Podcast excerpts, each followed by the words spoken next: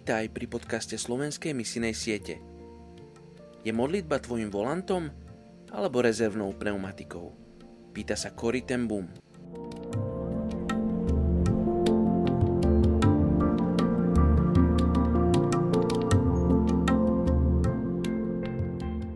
Príslovie 19.8 Kto získava poznanie, má rád seba.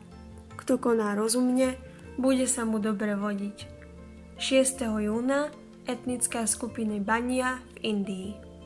Je ich viac ako 29 miliónov. V sanskrite ich meno znamená obchodník.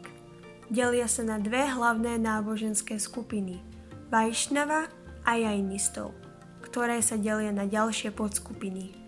Po väčšine sú to hinduisti. Niektorí žijú v dedinách, iní zase v mestách.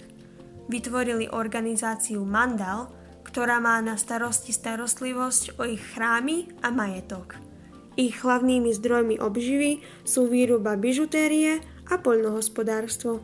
Ich umenie a kultúra sú taktiež vyjadrené prostredníctvom dlažobných malieb a ľudových piesní.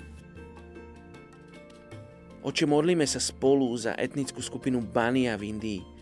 Modlíme sa, Bože, aj tu za tú situáciu, ktorá tam je s covidom, Oče, keď tam zomiera neskutočne veľa ľudí.